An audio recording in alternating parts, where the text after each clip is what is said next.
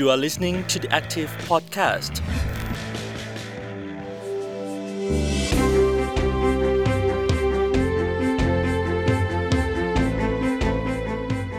สวัสดีครับ ขอต้อนรับเข้าสู่ The Active Podcast วันนี้อยู่กับผมวชิรวิทย์เลือบำรุงชัยครับ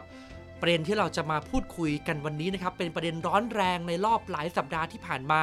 ไม่ใช่เรื่องการจัดตั้งรัฐบาลนะครับ แต่ว่าเป็นเรื่องเกี่ยวกับภาระงานแพทย์ที่ล้นเกิน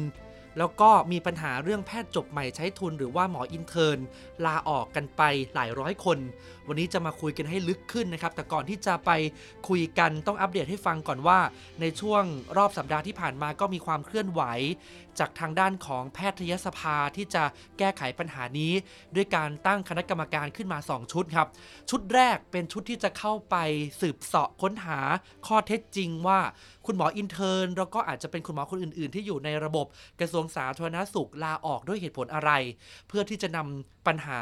มาวิเคราะห์ แล้วก็เพื่อจะได้ให้เกิดการแก้ไขที่ตรงจุดนะครับ แล้วก็อีกชุดหนึ่งจะเป็นชุดที่ตั้งขึ้นมา เพื่อที่จะไปเจรจา ไปแสวงหาความร่วมมือกับหน่วยงานอื่น ๆ ที่เกี่ยวข้องเกี่ยวกับเรื่อง การจัดการจำนวนแพทย์ ไม่ว่าจะเป็นสปสช ซึ่งถือในเรื่องของงบประมาณ แล้วก็ไปคุยกับกพซึ่งเป็นหน่วยงานที่เกี่ยวข้องเกี่ยวกับการตั้งกรอบอัตรากำลังบรรจุข้าราชการซึ่งที่ผ่านมามันติดเพดาน เรื่องบุคลากรอยู่ที่งบไม่เกินไม่ควรที่จะเกิน 40%แต่ว่าในในส่วนของแพทย์เนี่ยอาจจะต้องมีการเปิดกรอบให้บรรจุข้าราชการกันในจำนวนที่มากกว่านั้นนะครับ ไม่ให้มีการจ้างในลักษณะของสัญญาจ้าง ซึ่งมันก็จะเป็นเรื่องของสวัสดิการ ส่วนบุคคลแล้วก็จะมีการหารือในเรื่องของการเพิ่มค่าตอบแทนด้วย เพื่อจูงใจให้คุณหมอที่ยังไม่ลาออกเนี่ยยังมี แรงจูงใจที่จะอยู่ในระบบต่อไปนั่นเองครับ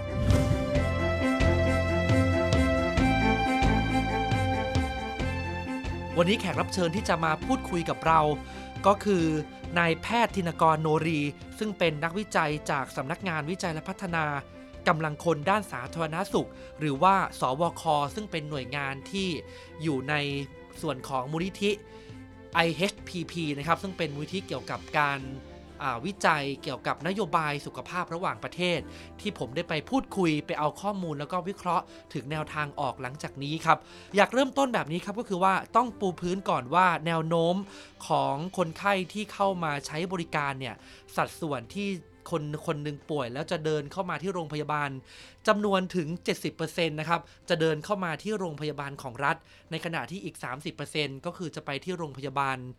เอกชน หรือว่าโรงพยาบาลมหาลัย ซึ่งเป็นโรงพยาบาลที่อยู่นอกระบบ แต่พอมาดูอีกชุดข้อมูลหนึ่งเนี่ยเราจะพบว่าแพทย์ที่อยู่ในระบบกระทรวงสาธารณสุข คิดเป็น 48%ซึ่งก็ยังไม่ถึงครึ่งของแพทย์ทั้งหมดนะครับ แพทย์อีกที่เหลืออีก 52%เนี่ยเป็นแพทย์ที่อยู่ในอเอกชน แล้วก็แพทย์ที่อยู่ใน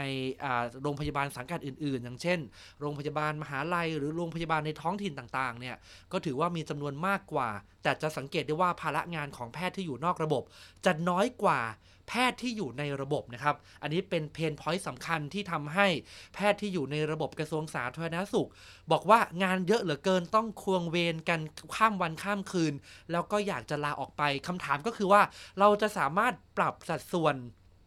ของคุณหมอให้สัดส่วนของคุณหมอที่อยู่ในระบบเนี่ย จากเดิมที่มีอยู่ 48%เพิ่มขึ้นเป็น 3 ใน 4 ส่วนของคุณหมอทั้งหมดได้หรือไม่ คุณหมอทินกรที่วิจัยเรื่องนี้ก็บอกว่าเป็นเรื่องยากครับ เพราะว่าถ้าพิจารณาดูจากกลไกทางเศรษฐกิจเนี่ยเศรษฐกิจบ้านเราเป็นตลาดเสรี ในขณะเดียวกันการให้บริการทางการแพทย์โรงพยาบาลเอกชน ก็ทำธุรกิจนี้แล้วก็มีความเติบโตอย่างต่อเนื่องด้วยเช่นเดียวกัน มีนโยบายส่งเสริมในเรื่องของ medical hub ทำให้ยังคงต้องการบุคลากรทางการแพทย์ไป support ในด้านของเอกชนในขณะเดียวกันเนี่ยการจ่ายเงิน รายหัวของคนไข้ โดยเฉพาะอย่างยิ่งกรณีสิทธิ์บัตรทอง โรงพยาบาลเอกชนไม่เอาด้วยครับ เพราะฉะนั้นเป็นไปได้หรือไม่ที่จะให้สปสชเขาปรับระบบ ในเรื่องของค่าใช้จ่าย จูงใจให้เอกชน รับคนไข้สิทธิ์บัตรทองมากขึ้น อันนี้อาจจะเป็นอีกทางออกหนึ่งหรือไม่ ลองไปฟังคุณหมอธินกร วิเคราะห์ประเด็นนี้ครับ ถ้าเวลาเราดูจำนวนคนไข้ เมื่อเรามาเจาะที่กระทรวงสาธารณสุขนะครับ ก็ผมก็จะว่าจำนวนแพทย์ในกระทรวงสาธารณสุขเนี่ยเพิ่มขึ้นทุกปีนะนะครับเรามีแพทย์เข้าใหม่ในระบบประมาณปีละ2,000 คนนะครับแล้วก็โดยเฉลี่ยลาออกบ้างเกษียณบ้างก็ประมาณปีละสัก 8-900 คนเพราะฉะนั้นจำนวนแพทย์ในกระทรวงสุขก็จะเซอร์พลัสหมายถึงว่าเพิ่มขึ้นแอดขึ้นไปเรื่อยประมาณสักปีละพันคนพันคน แต่จำนวนผู้มารับบริการก็มากขึ้นเรื่อยๆเหมือนกันนะครับโดยเฉพาะประเทศไทยจะเข้าสู่สังคมผู้สูงอายุ นะครับคนแก่เนี่ยเราพบว่าอัตราการเจ็บป่วยมากคนหนุ่มสาวอยู่แล้วนะครับถ้าเราดูตัวเลขในประเทศญี่ปุ่นเนี่ยนะครับตอนนี้ค่าเฉลี่ยการเข้ามารับบริการในโรงพยาบาลของรัฐประมาณสัก 3 ครั้งต่อคนต่อปี ในญี่ปุ่นคนแก่ประมาณ 10 ครั้งต่อคนต่อปี ผมเข้าใจว่าแนวโน้มคนที่เข้ามารับบริการในกระทรวงสาธารณสุขจะมากขึ้นเรื่อยๆ เพราะสังคมไทยเข้าสู่สูงอายุนะครับถ้าเราจะเอาตัวเลขของ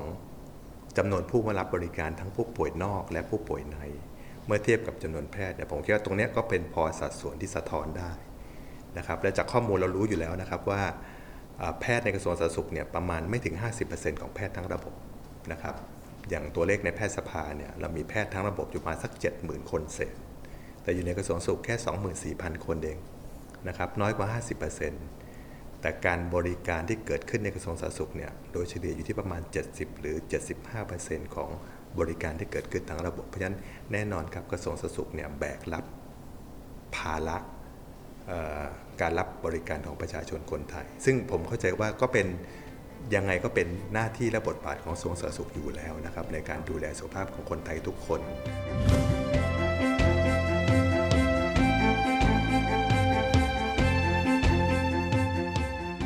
ต้องเข้าใจว่า ระบบตลาดโดยเฉพาะตลาดด้านสุขภาพของบ้านเราเนี่ยเขาเรียกว่าเป็นตลาดเสรีนะครับเราไม่สามารถฟรีซการเติบโตของภาคเอกชนได้ ผมคิดว่าในหลายนโยบายของรัฐในทุกรัฐบาลเนี่ยพยายามส่งเสริมส่งเสริมการเติบโตของภาคเอกชนด้วยซ้ำใช่ไหมถึงขนาดบางยุคบางสมัยมีนโยบายไม่ที่เข้าฮับหมายถึงไงให้เอกชนขยายบริการในรองรับความต่างชาติมากขึ้น หรือแผนยุทธศาสตร์ชาติก็พูดถึงนโยบายการสร้างความมั่งคั่งของรัฐ ก็คือมองเรื่องของธุรกิจบริการสุขภาพเป็นสินค้า เพราะฉะนั้นด้วยด้วยแนวคิดด้วยระบบการพัฒนาเศรษฐกิจแบบนี้เราไม่สามารถห้ามการเติบโตของภาคเอกชนได้ ผมคิดว่าทางออกคือทำอย่างไรให้ทั้งเอกชนกับภาครัฐเข้ามาร่วมให้บริการด้วยกันนะครับคือแทนที่เราคิดว่าเราจะไปฟรีซว่าสัดส่วนเอกชนให้เล็กลงให้ภาครัฐมากขึ้น แต่ถ้าเราจัดบริการที่ให้เอกชนมาร่วมให้บริการกับภาครัฐ ผมเข้าใจว่ากลไกของ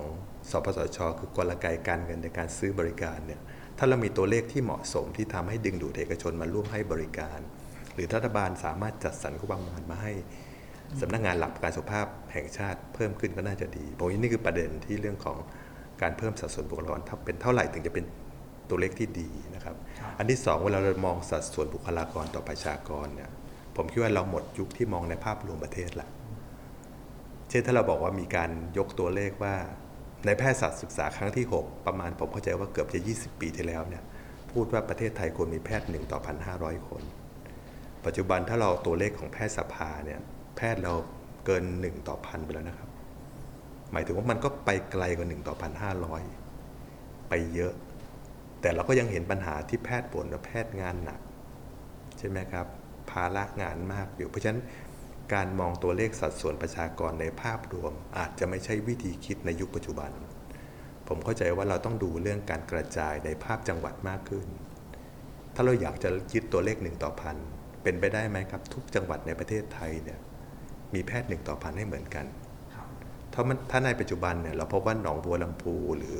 บึงการเนี่ยตัวเลขสัดส่วนแพทย์นี่แพทย์หนึ่งคนดูแลประชากรมากนะครับ มื่อเทียบกับกรุงเทพหรือแม้กระทั่งเมื่อเทียบกับโรงพยาบาลจังหวัดราชบุรีที่เป็นจังหวัดที่มีปัญหาต้นเรื่อง อย่างนี้เป็นต้นผมก็จะว่าเวลาคิดสัดส่วนต่อประชากรไม่ใช่ภาพประเทศต่อไป เป็นภาพจังหวัด หรืออาจจะเป็นภาพของหน่วยบริการด้วยซ้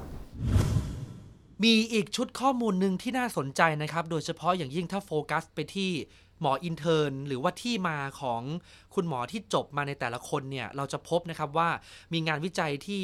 แสดงให้เห็นชัดเจนว่าคุณหมอที่มาจากโครงการผลิตแพทย์เพิ่ม เพื่อชาวชนบทหรือที่เรียกว่า c ีเพิดมีอัตราการลาออกต่ำกว่าคุณหมอที่จบในโครงการทั่วไป หรือว่าโครงการกสพทเนี่ยนะครับ ซึ่งโครงการทั่วไปเนี่ยอัตราการลาออก หลังจากที่ใช้ทุนจบแล้ว หรือว่าระหว่างใช้ทุนเนี่ยครึ่งครึ่งเลยนะครับ ก็คือ 50%ในคุณหมอที่จบจากโครงการกสพทลาออก โครงการกสพทคืออะไรอธิบายแบบนี้ครับว่า โครงการกสพทเนี่ยเป็นโครงการที่คุณหมอเรียนอยู่ในมหาวิทยาลัยแพทย์ส่วนกลาง แล้วพอเรียนจบแล้วก็จะมีการจับฉลาก ไปใช้ทุน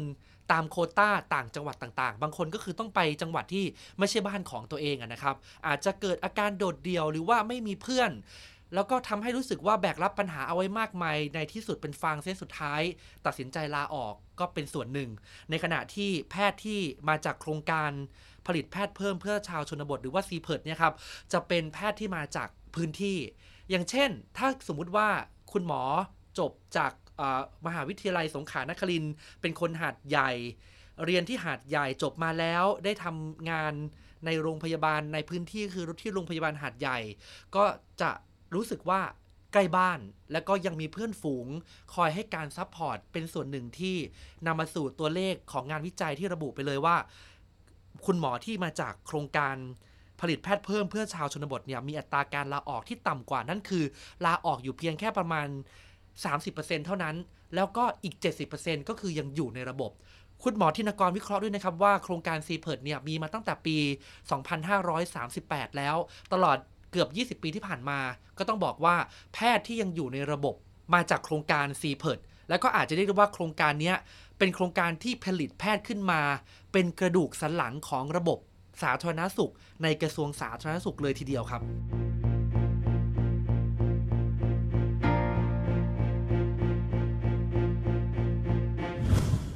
คิดว่าระยะยาวเนี่ยถ้าเราคิดว่าแพทย์ในระบบยังขาดอยู่ แล้วควรจะเติมแพทย์เข้ามาในระบบเนี่ยผมคิดว่าแพทย์ที่จะต้องเพิ่มต้องผลิตเพิ่มพูดง่ายๆเนี่ยต้องผลิตเพื่อการกระจายเท่านั้นคำว่าผลิตเพื่อการกระจายของผมหมายความว่ายังไงครับ หมายถึงว่าถ้าคุณอยากจะเพิ่มแพทย์อีกปีละ 500 คน ต้องมีหลักประกันว่าแพทย์ที่เพิ่มมา 500 คนเนี่ยต้องกระจายอยู่ในที่ขาดแคลน ผมคิดว่าประเทศไทยเรามีโมเดลที่เรียกว่าโครงการผลิตแพทย์เพิ่มเพื่อชาวชนบท หรือโมเดล c เพิร์ดเริ่มมาตั้งแต่ปี 2538 นะครับ โครงการนี้เป็นโครงการที่เรียกว่าเป็นเรือธงของระบบการผลิตแพทย์ของเรา ต่างชาติยอมรับ เขาพยายามจะยึดเป็นแบบอย่างมากนะครับ แนวคิดของโครงการ c เบคือเรารับเด็ก ที่ด้วยระบบปกติเนี่ยเข้ามานั่งในโรงเรียนแพทย์ในยาก จะด้วยระบบการศึกษาของกรุงเทพกับต่างจังหวัดมันมีความแตกต่างกันสูง เพียงโครงการแบบนี้ก็จะเปิดโอกาส ให้เด็กที่อาจจะระบบการศึกษาไม่ทัดเทียมกับในเมืองใหญ่เนี่ยสามารถเข้ามาเรียนแพทย์ได้ มาเรียนแพทย์ด้วยกระบวนการการเรียนในระบบนะครับใน 3 ปีแรกระบบออกแบบมาให้อยู่ในโรงเรียนแพทย์ใหญ่ก่อนนะครับอีก 3 ปีที่เขาต้องขึ้นตรวจคนไข้เนี่ยเด็กพวกนี้ถูกส่งไปโรงพยาบาลศูนย์ ขนาดใหญ่ของกระทรวงสาธารณสุข เพื่อให้เขาเรียนรู้คนไข้ในกระทรวงสาธารณสุข เพื่อให้เรียนรู้ว่าธรรมของเขาออกมาต้องมาเจอคนไข้แบบนี้นะคนไข้หนักแบบนี้ เมื่อจบแล้วเนี่ยระบบของกระทรวงสุขก็ส่งเด็กเหล่านั้นกลับไปอยู่ที่บ้าน ภูมิลำเนา มันมีหลาย study มากครับ ที่บอกว่าเด็กที่อยู่ในโครงการ CPIRD หรือโครงการแบบเนี้ยสมัยก่อนยังไม่มี CPIRD จะเรียกโครงการแพทย์ชนบท จะอยู่ในระบบนานกว่าเด็กปกติครับผมคิดว่าหลายการศึกษาเขาเทียบว่า เมื่อเด็กพวกนี้จบมาแล้วก็อยู่ในระบบนานขนาดไหนเราก็จะพบว่าเด็ก CPIRD เนี่ยกว่าจะลาออกเนี่ยเขาเขาเรียกว่ามี retention rate หรือการอยู่ในระบบเนี่ยนานกว่าเด็ก กลุ่มเด็กปกติค่อนข้างเยอะครับทุก study ชัดเจนครับเห็นพ้องต้องกัน ผมเข้าใจว่าตอนนี้ถ้าเรามองย้อนกลับมาในระบบของกระทรวงสาธารณสุขเนี่ยเนื่องจาก CPIRD ผลิตตั้งแต่ปี 38 นะครับ ถึงปัจจุบันก็ 20 กว่าปีแล้วเนี่ยผมเข้าใจว่า 60-70%ของแพทย์ในระบบกระทรวงสาธารณสุขในปัจจุบันเนี่ยโดยเฉพาะในต่างจังหวัดเนี่ย เป็นผลผลิตของการเด็กโครงการ CPIRD ทั้งนั้นนะครับ เรียกว่า CPIRD เนี่ยเป็น backbone ของระบบสุขภาพ ของกระทรวงสาธารณสุขในปัจจุบัน ย้อนกลับมาที่การจัดการปัญหาเฉพาะหน้าเรื่องหมอลาออกที่เราบอกว่า ต้องการที่จะทำให้คุณหมอที่ยังอยู่ในระบบเนี่ยที่ยังไม่ลาออกเนี่ยยังมีชีวิต ทำงานอย่างมีความสุขอยู่ในระบบต่อไป จะทำได้ยังไงนะครับ อันนี้ก็เลยต้องขอความเห็นจากคุณหมอธินกร ซึ่งก็บอกกันตรงๆว่าจริง ๆ แล้ว เราคงไม่สามารถจะมองภาระงานในภาพรวมได้นะครับ คุณหมอบอกว่าการวิเคราะห์เรื่องบุคลากรเนี่ยเรื่องกำลังคน คงจะต้องมองในระดับหน่วยย่อย ในระดับจังหวัด บางจังหวัดมีคุณหมอเพียงพออยู่แล้ว หรือมีอัตราคุณหมอต่อคนไข้เกิน เกินจากเกณฑ์มาตรฐานไปด้วยซ้ำในขณะที่บางพื้นที่มีคุณหมอขาดแคลนจริง ๆ คนไข้เยอะจริง ๆ อันเนี้ยก็ต้องไปดูในแต่ละพื้นที่ หรือที่คุณหมอใช้คำว่าไมโครเมเนจเมนต์นะครับก็คือว่าเราไม่ดูในภาพรวมละ ไปดูเจาะเป็นรายละเอียดเป็นในรายจังหวัดหรือว่าลงไปในระดับหน่วยบริการเลยว่าเกิดปัญหาอะไรขึ้น และในการแก้ไขปัญหาระยะยาวอาจไม่ใช่แค่การเติมคนเข้าไปในระบบแต่เพียงอย่างเดียวนะครับ อาจจะเป็นเรื่องของการจัดการระบบ ทั้งระบบสาธารณสุขเลยมากกว่า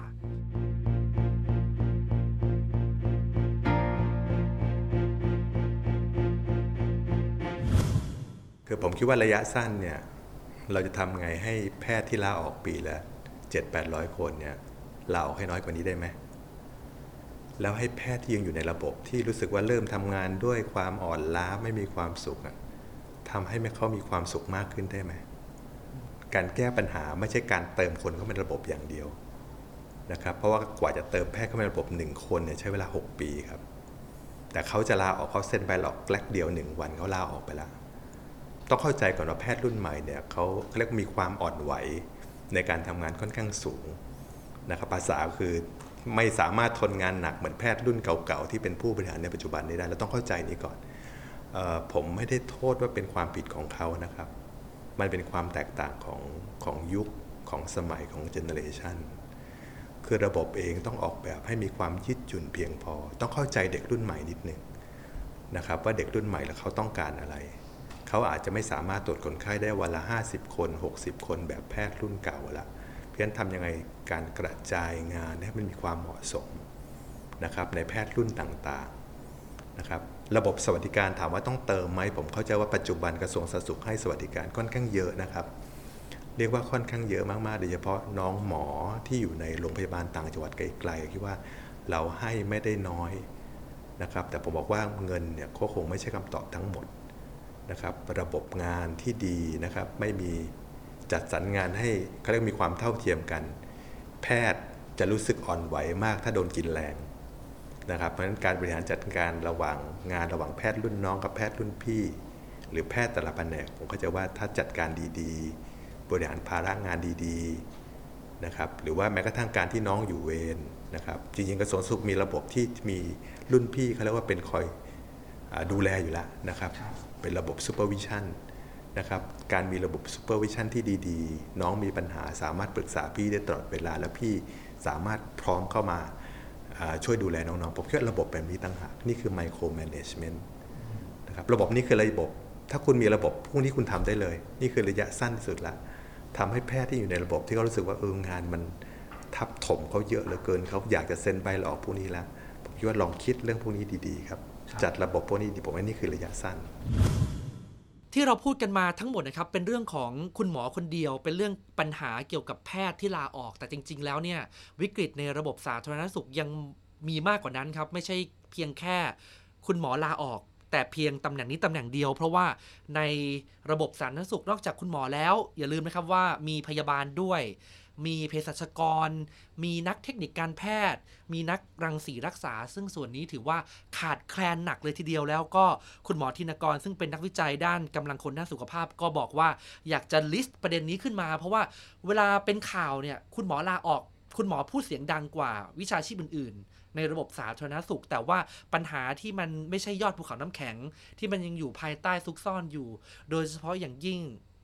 พยาบาลลาออกเนี่ยต้องถือว่าลาออกเป็นสองเท่าของหมอลาออกเลยทีเดียว เรื่องนี้เป็นเรื่องที่นักวิจัยที่ทำเรื่องกำลังคนด้านสุขภาพเป็นห่วงมากเลยทีเดียวครับ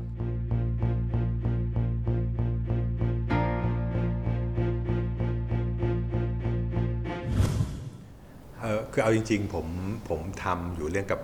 การวางแผนมาหลายปีอยู่นะครับรบคนที่ขาดแคลนมากกว่าแพทย์ เอาวิชาชีพหลักก่อนคือพยาบาลครับ สัดส่วนพยาบาลอยู่ในวิชาอยู่ในวิชาชีพเขาเนี่ยผผมเข้าใจว่าเขาจะลาออกเป็นสองเท่าของแพทย์นะครับ พยาบาลเนี่ยสาเหตุส่วนหนึ่งนะผมไม่ได้บอกทั้งหมด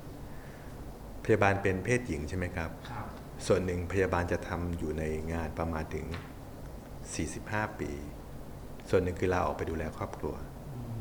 สังคมไทยยังเป็นแบบนั้น พยาบาลโดยธรรมชาติเนี่ยทำงานใกล้ชิด แล้วก็หนักกว่าแพทย์ในบางแง่บางมุมของในบางภาระงาน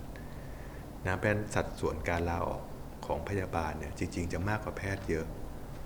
นะครับเพราะฉะนั้นผมเข้าใจว่าปัญหาพยาบาลขาดแคลนเป็นปัญหาอยู่ใต้น้ำถ้าคุณไปลองไปสัมภาษณ์ผู้บริหารหน่วยบริการผู้บริหารโรงพยาบาลทั้งรัฐทั้งเอกชนเขาอยากได้พยาบาล เอกชนขาดพยาบาลมากกว่าขาดแพทย์ นี่คือสายหลักนะทีนี้เมื่อกี้พูดถึงสายรอง เรามีสายรองที่ที่ยังไม่ใช่เป็นสายวิชาชีพหลักแล้วขาดแคลนมากๆ เช่นเจ้าหน้าที่รังสีครับแน่นอนครับ เรามีนักเทคโนโลยีหัวใจและทรงอก เอาจริงๆ นักจิตวิทยาคลินิกเราก็ขาดครับแต่พวกนี้ไม่ใช่แพทย์ ไม่ใช่พยาบาล ไม่ใช่ทันแพทย์ไม่ใช่เภสัชเนี่ยฮะไม่ใช่สายหลัก เรามีสายย่อยๆเนี่ยที่ยังขาดแคลนอีกเยอะ ปัญหาของสายย่อยที่ยังขาดแคลนคือหนึ่งผลิตน้อยครับ เนื่องจากไม่ใช่กระแสหลักนะครับ นักรังสีการแพทย์เนี่ยผลิตอยู่ไม่กี่มหาลัยทั่วประเทศ จบมาปีละไม่กี่ร้อยคนหนึ่งผลิตน้อยอันที่สองคือเนื่องจากผลิตน้อยแล้วตลาดต้องการเนี่ยแน่นอนครับ เอกชนกวาดไปหมดนะฮะเราพยายามจะหาตำแหน่งนักรังสีการแพทย์ของกระทรวงสาธารณสุขเนาะมีตำแหน่งข้าราชการให้ไม่มีคนมา เพราะว่าเงินเดือนข้าราชการสู้เงินเดือนภาคเอกชนไม่ได้เลย วกนี้จบปุ๊บไปอยู่ภาคเอกชนหมดเอกชนซื้อตัวหมดนะครับก็จะเป็นสาขาพวกนี้ครับเป็นสาขารองที่ขาดแคลนผมพูดถึงพวกนักจิตวิทยารวมถึงแพทย์จิตแพทย์ด้วยนะครับ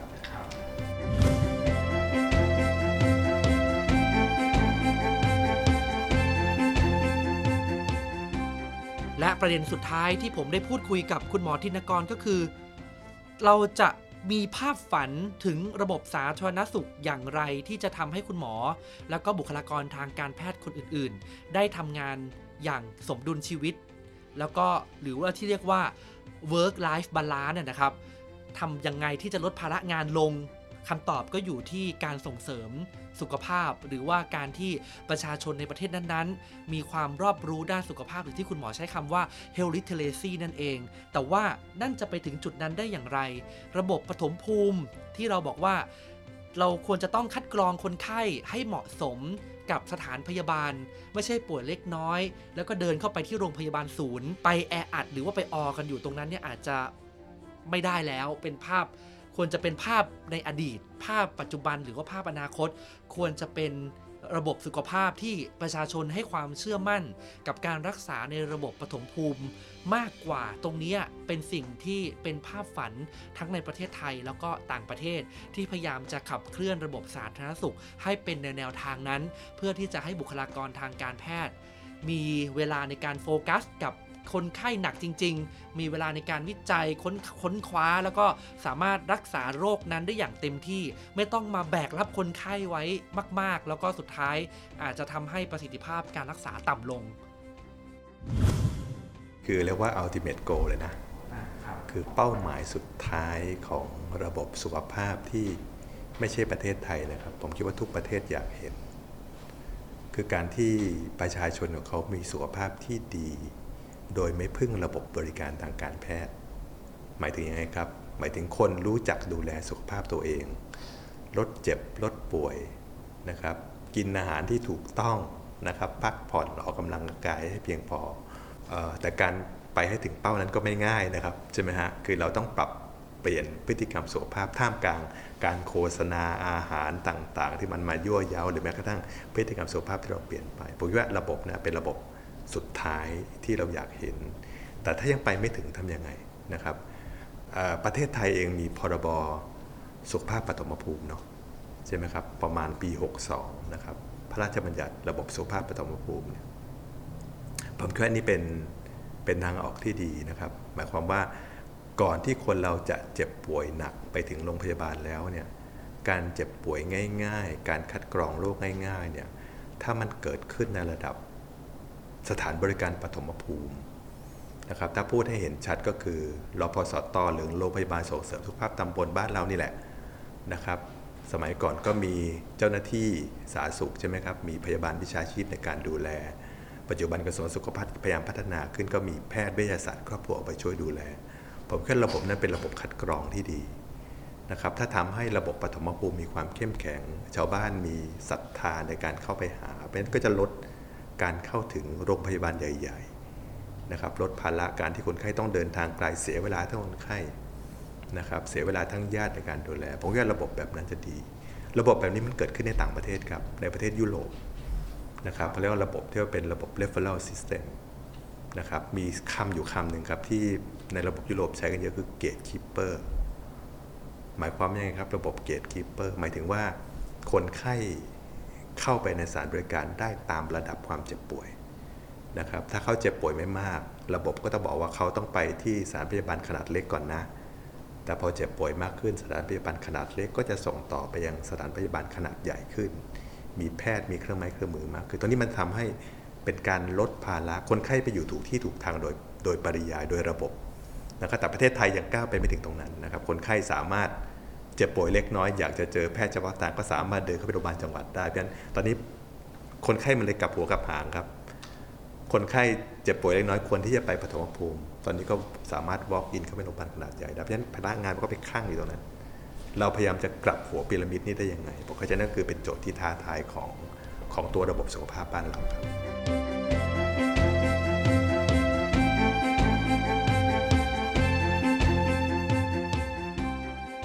ครับและจากปัญหาแพทย์ลาออกนะครับเราก็ขยับมาสู่ในเรื่องของการปรับในเชิงระบบ ว่าเราจะต้องทำอย่างไรเอาจริง ๆ แล้วเนี่ยคนอย่างเรานะครับประชาชนทั่วไปหรือว่าท่านผู้ฟังมีส่วนที่จะลดภาระงานของแพทย์ได้ ถ้าคุณไม่ป่วย อันนี้คือเป็นประเด็นสำคัญนะครับ แต่ว่าเราก็แน่นอนห้ามความเจ็บป่วยไม่ได้นะครับ เพราะฉะนั้นเนี่ยการที่เราพยายามที่จะมีองค์ความรู้เรื่องสุขภาพ แล้วก็ประเมินอาการตัวเองถูก มีความมั่นใจในหน่วยบริการปฐมภูมิ ก็อาจจะทำให้เราช่วยคุณหมอได้ในทางหนึ่ง แต่ในที่สำคัญที่สุดแล้วเนี่ยในระดับนโยบายนะครับ ผู้ใหญ่ทั้งในที่กระทรวงสาธารณสุขแพทยสภาอ่าสปสช มีโจทย์ท้าทายหลายเรื่องที่รออยู่ข้างหน้า ซึ่งบางเรื่องต้องคุยกันจริง ๆ จัง ๆ ถึงจะแก้ปัญหา คุณหมอลาออกได้ ไม่ใช่เพียงแค่ว่าประชาชนดูแลตัวเองแล้วจบนะครับ คนอื่นๆที่อยู่ในระบบคงจะต้องเมื่อเป็นประเด็นแบบนี้แล้ว คงจะต้องมานั่งลงพูดคุยกันจริงจังว่า ถ้าจะไปในทิศทางนี้เราจะไปกันได้หรือไม่ยังไงนะครับ และนี่ก็คือทั้งหมดเกี่ยวกับประเด็นคุณหมอลาออกจากระบบนะครับ เห็นปัญหาที่ซับซ้อน เห็นโจทย์ที่หลาย ๆ ฝ่ายจะต้องร่วมกันแก้ไขมากมายเลยทีเดียว และที่สำคัญที่สุดก็คือว่า เราทุกคนมีส่วนร่วมมีส่วนช่วย ที่จะให้คุณหมอภาระงานน้อยลงด้วยการรักษาสุขภาพนะครับ และนี่ก็คือ The Active Podcast ประจำสัปดาห์นี้ ผมวชิรวิทย์เลื่อบำรุงชัยลาไปก่อนนะครับ สวัสดีครับ You are listening to the Active Podcast.